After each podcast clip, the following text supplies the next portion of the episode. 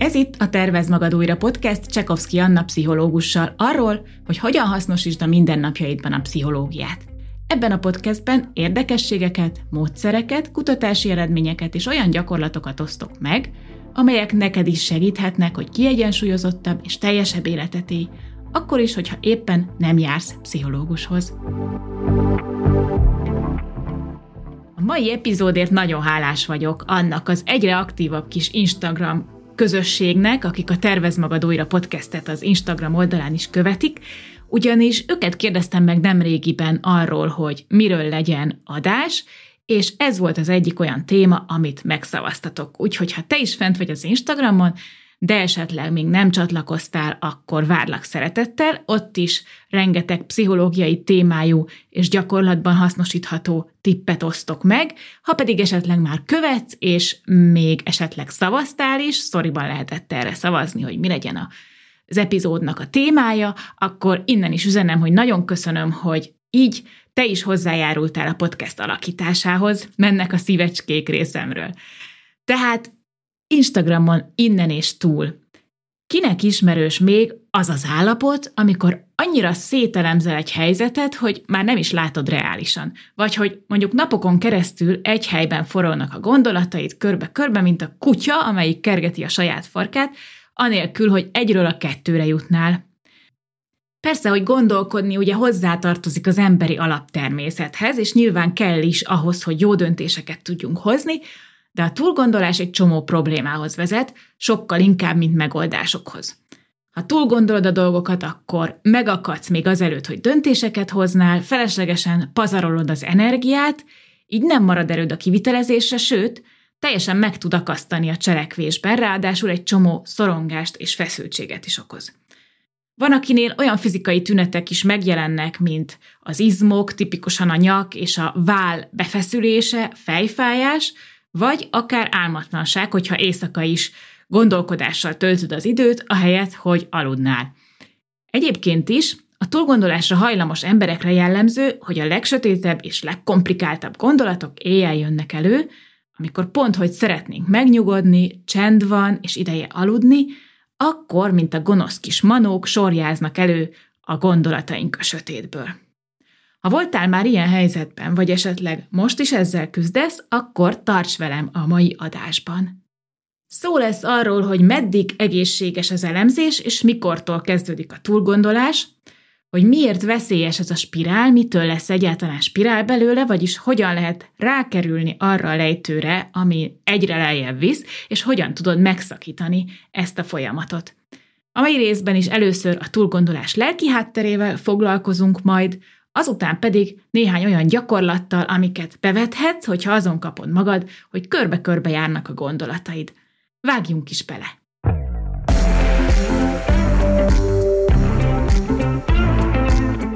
A statisztikákból az derül ki, hogy a túlgondolás is egy olyan jelenség, amivel szinte mindenki találkozik. Például egy kutatási adat szerint a fiatal felnőttek háromnegyede szokott ezzel küzdeni legalább időnként. Én magam életem különböző szakaszaiban más-más témákkal voltam úgy, hogy úgy éreztem, hogy tényleg túl gondolom, de a klienseimnél is azt láttam, hogy sokan vagyunk, akik fejben próbálunk mindent lezongorázni. Ilyenkor több eset lehetséges. Lehet, hogy egy múltbeli tapasztalaton rágódsz. Nekem mondjuk tipikusan ilyen, amikor ér valami inzultus, vagy valami, amit nagyon igazságtalannak érzek, mondjuk valaki megbánt, tehát okozhatja valamilyen kapcsolati helyzet és feszültség. Vagy a másik eset, amikor én elhibázok valamit, mondjuk küldök valakinek egy e-mailt tévesen, vagy nagy közönség előtt mondjuk van egy olyan megnyilvánulásom, amit így utólag cikinek érzek. Ilyenkor ugye a szégyen az, ami aktiválódik bennünk, ami nagyon mélyre megy, és sokan nehezen tesszük túl magunkat egy olyan helyzeten, amikor szégyent éltünk meg. A másik verzió, amikor a gondolatai nem valamilyen megtörtént esemény, hanem inkább a jövő körül forognak. Például valamilyen választás előtt állsz, és százszor is végig zongorázod magadban a különféle forgatókönyveket, hogy mi lesz akkor, ha, vagy éppen, ha mondjuk mégis másként történik, mi lesz, ha nem úgy sikerül, ahogy szeretném, stb. Az is jellemző lehet, hogy ilyenkor kicsit hajlamosak vagyunk katasztrofizálni, és sötétebbnek látni a dolgokat, mint amilyenek. Bele akarok vágni egy új vállalásba, de nem tudom, hogy mi fog kisülni belőle. Mi lesz, hogyha feleslegesen dolgozom vele? Mi lesz, ha nevetségessé válok? Mi lesz, ha nem fog tetszeni másoknak? Mi lesz, ha a dolgok csak rosszabbra fordulnak? Vagy mondjuk szeretnék megoldani valamit, de nem látom a megoldást. Mondjuk, lehet, hogy két dolgot szeretnék egyszer, amik nem igazán illenek össze, mondjuk sokat keresni és keveset dolgozni. Vagy megismerkedni valakivel, és nem kimozdulni a komfortzónámból, és ha lehet, akkor még otthonról sem. Ilyenkor aztán a túlgondolás remek eszköz arra, hogy a végtelenségig benne ragadjak abban a zsákutcában, amiben vagyok, közben pedig úgy érzem, hogy én mindent megteszek a megoldásért, hiszen ott a bizonyíték, hogy állandóan gondolkodom rajta. Persze a mérlegelés fontos, és ahogy mondtam, teljesen normális dolog sokat gondolkodni, akkor válik problémássá, hogyha szorongást okoz, és megoldások helyett körbe-körbe jársz. Még az is lehet, hogy probléma sincs, tehát nem is kell megoldás, de felnagyítunk egy helyzetet, és problémának látjuk.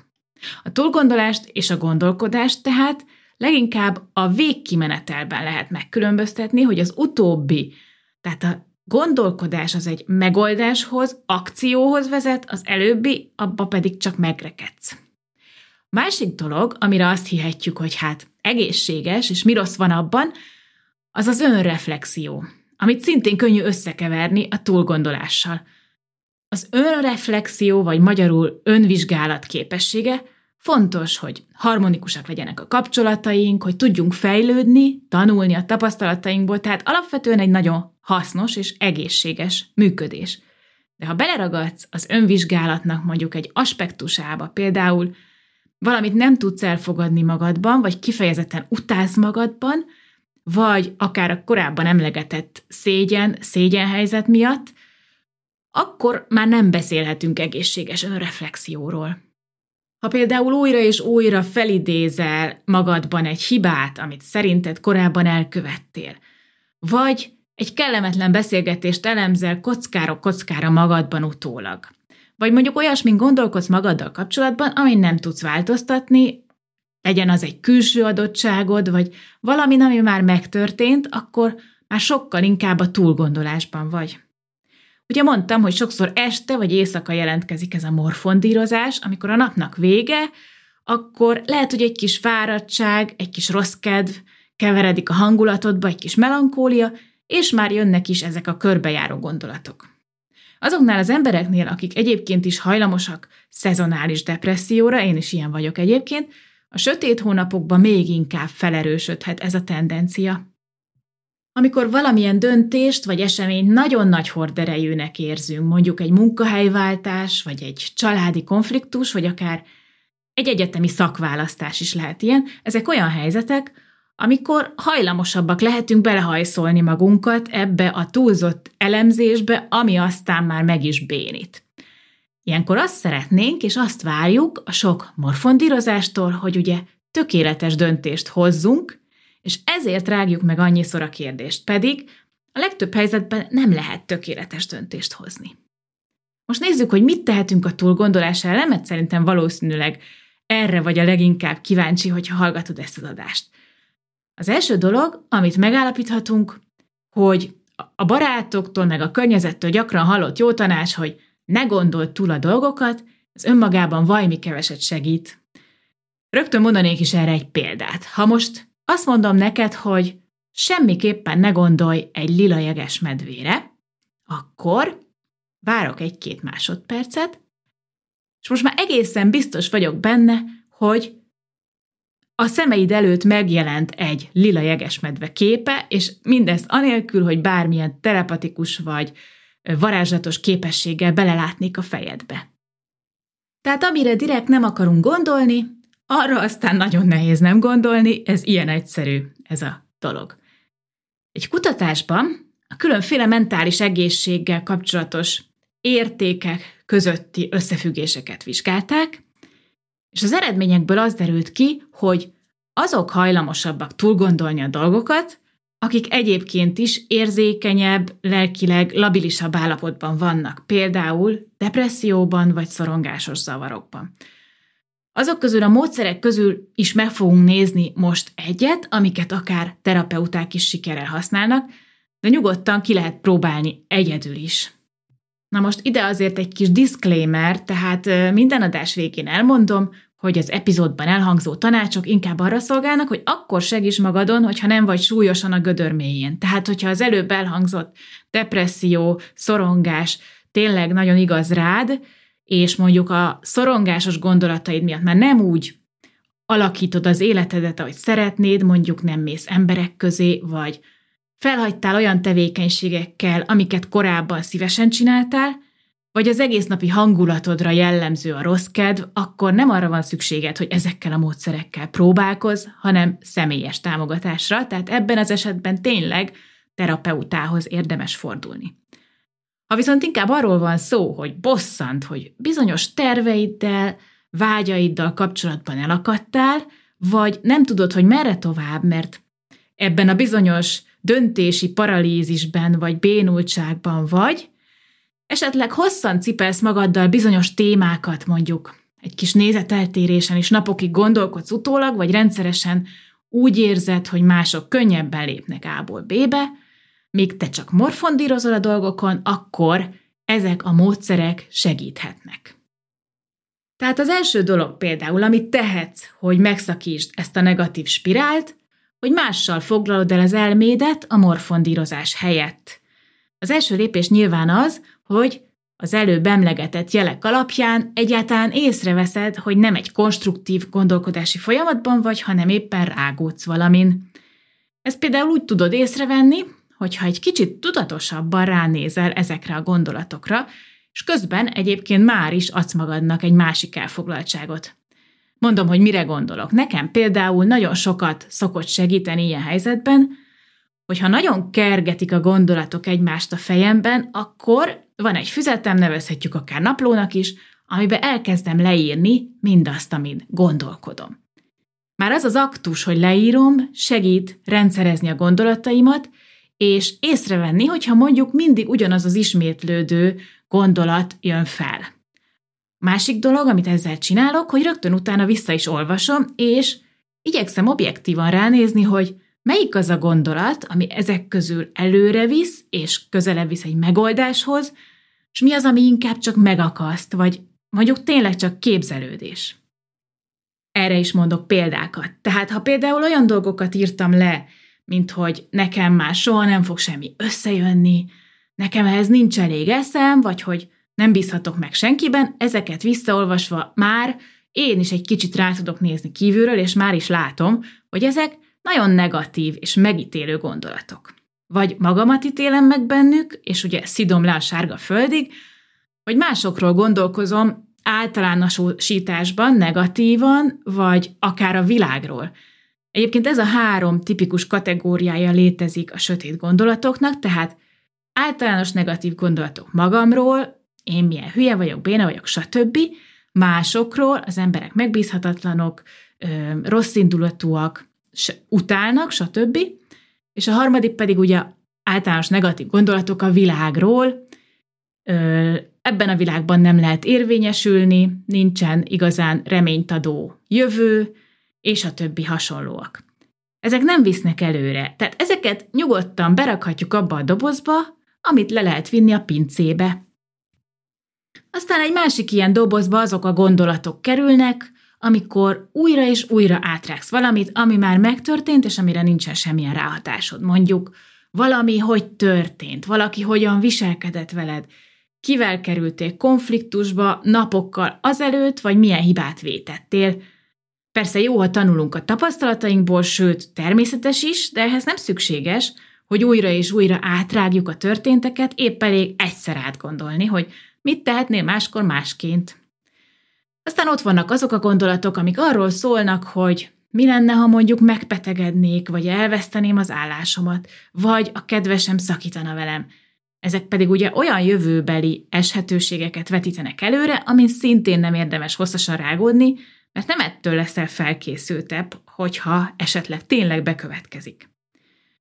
Végül még egy gyakori eset, amikor mondjuk politikai vagy világgazdasági kérdéseken aggódik valami, valaki, amire egyébként nyilvánvalóan semmi ráhatása nincs. Na jó, szóval tegyük fel, hogy felismered, amikor egy ilyen sémába belekerülsz, és szeretnéd ezt a bizonyos dobozt, ugye a nem konstruktív gondolatokkal levinni a pincébe. Kétféle módon foglalhatod el magadat, vagyis terelheted másfelé, konstruktívabb irányba a gondolkodásodat. Az egyik módszer az a jelenben való földelés, amit tudatos jelenlétnek is hívhatunk, illetve a másik módszer ez egy aktívabb stratégia, mint amilyen mondjuk az, hogy ténylegesen belekezdesz a probléma megoldásba. Mind a kettőre mondok példát. Tehát az egyik például a földelés típusú technika, amit bevethetsz, ami tulajdonképpen relaxációs technika is egyúttal, ez a tudatos légzés. Erről már máskor is beszéltem, úgyhogy most nem fogok mindent elismételni, csak nagyon röviden idézem föl, mert ez egy gyors és hatékony módszer, hogy a jelenbe hozta gondolataidat, tehát arról van szó, hogy pár percig tudatosan odafigyelsz a légzésedre, és egyúttal le is lassítod.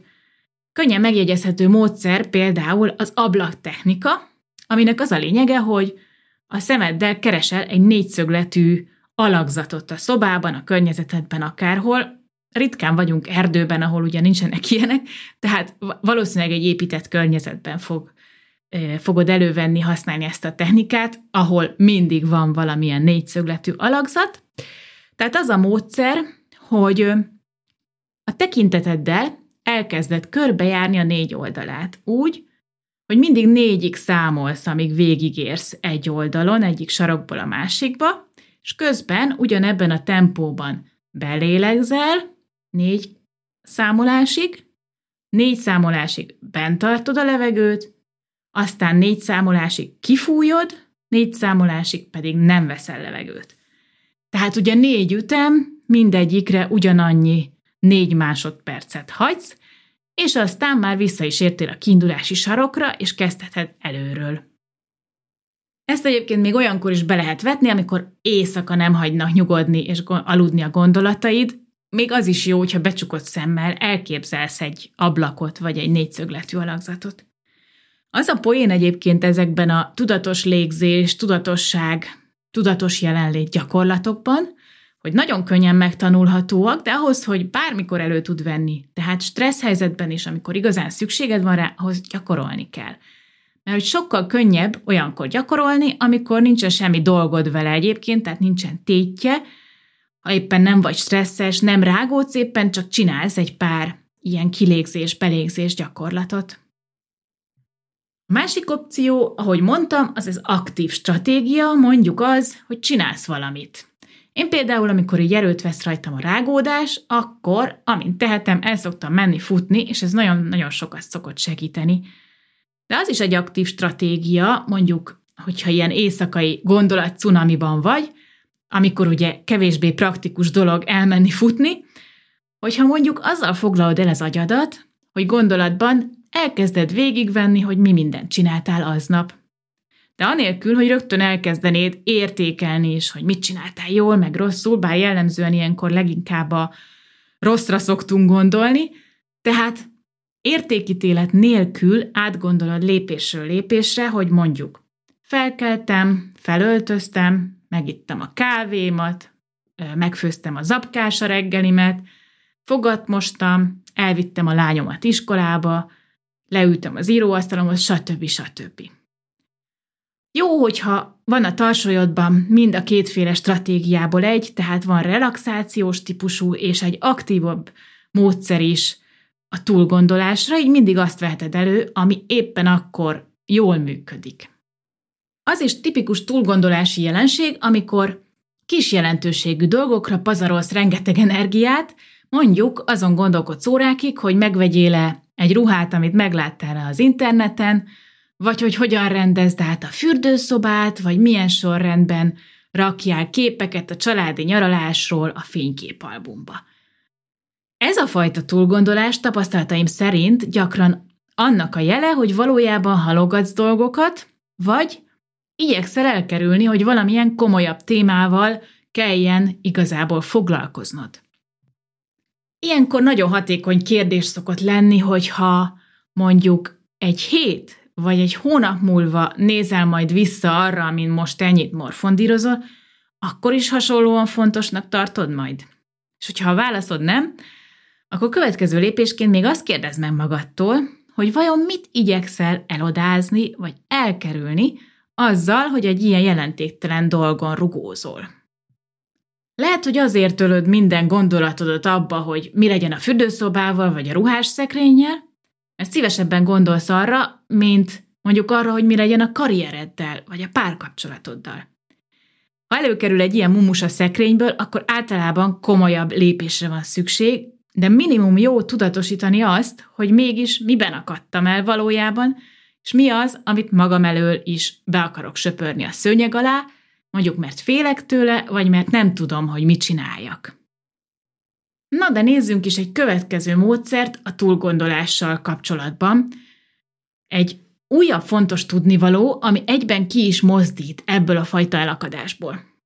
Sokszor érezzük ugyanis úgy egy-egy döntésről, hogy ez annyira nagy jelentőségű, és olyan mértékben kihat a jövőmre, a további életemre, hogy tökéletes döntést akarok hozni, és ez a tökéletességre törekvés lehet az, amiben megakadtunk. Vagy azt érzed, hogy addig nem tudod A vagy B opció mellett elszállni magadat, amíg nem vagy százszázalékosan biztos a dolgodban. Ez valójában egy csapda, mégpedig a perfekcionizmus csapdája, ugyanis sokan azt hiszik, hogy minden kérdésre létezik egy jó válasz, pedig ez nem egy reális gondolat. Az az igazság, hogy a legtöbb helyzetre, legtöbb problémára, kérdésre egynél több működő megoldás létezik. Sőt, általában valójában kifejezetten sok lehetőség van a megoldásra. Tehát, hogyha elkezded úgy nézni a nagy döntéseidet, hogy több lehetséges megoldás is létezik, akkor ez nagyban segíteni fog, hogy cselekedni kezdj, ugyanis innentől fogva már különféle utakat látsz, bármelyiken indulsz is el, oda vezethet, ahova el szeretnél jutni. És nem baj, ha hibázol, nem baj, ha tévedsz, nem baj, ha megbotlasz, vagy hogyha kiderül, hogy ami útnak látszott, az csak egy gazos ösvény, mert mindig újra lehet tervezni, és lehet tovább kísérletezni. Mondok egy példát, ami egy ismerősömmel esett meg, vége lett egy párkapcsolatának, és egy idő után szeretett volna új fejezetet nyitni az életében, ahogy az lenni szokott, úgy érezte, hogy nem szeretne egyedül megöregedni, és hogy tulajdonképpen készen áll rá, hogy megismerkedjen valakivel.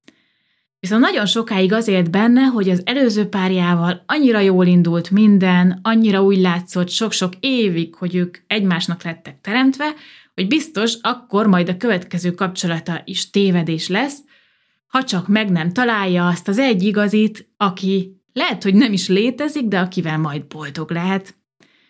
Ez az illető egészen addig nem tudott igazán kapcsolódni senkivel, amíg meg nem változtatta a saját nézeteit erről, ugyanis egy idő után rájött, hogy nincs egy igazi, hogy van egy csomó ember a világban, akikkel potenciálisan boldogan és egymás életét gazdagítva tudnak együtt lenni, de nem kell keresni a tökéleteset, mert nincs. Amikor ez a perspektívaváltás bekövetkezett nála, csodák csodája találkozott valakivel, akivel annyira jól érezték magukat együtt, és azóta is jól érzik magukat együtt, hogy már azóta össze is házasodtak.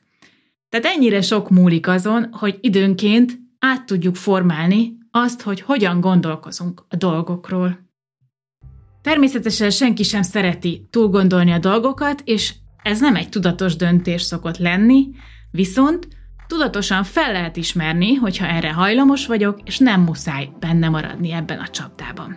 Megválaszthatom, hogy mihez kezdek a gondolataimmal. Felszabadíthatom magamat ez alól a teher alól, és felszabadíthatom a mentális energiáimat is, hogy valami másba, a céljaimat sokkal jobban szolgáló tevékenységbe fektessem. Remélem, hogy ezeket az eszközöket te is ki fogod próbálni, amikor legközelebb úgy érzed, hogy túl gondolod a dolgokat, én pedig a jövő héten, szerdán újra várlak itt a Tervez Magad újra podcastben egy újabb epizóddal. Minden jót!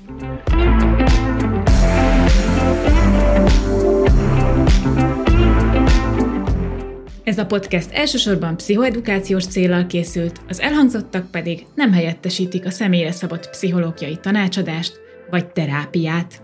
thank you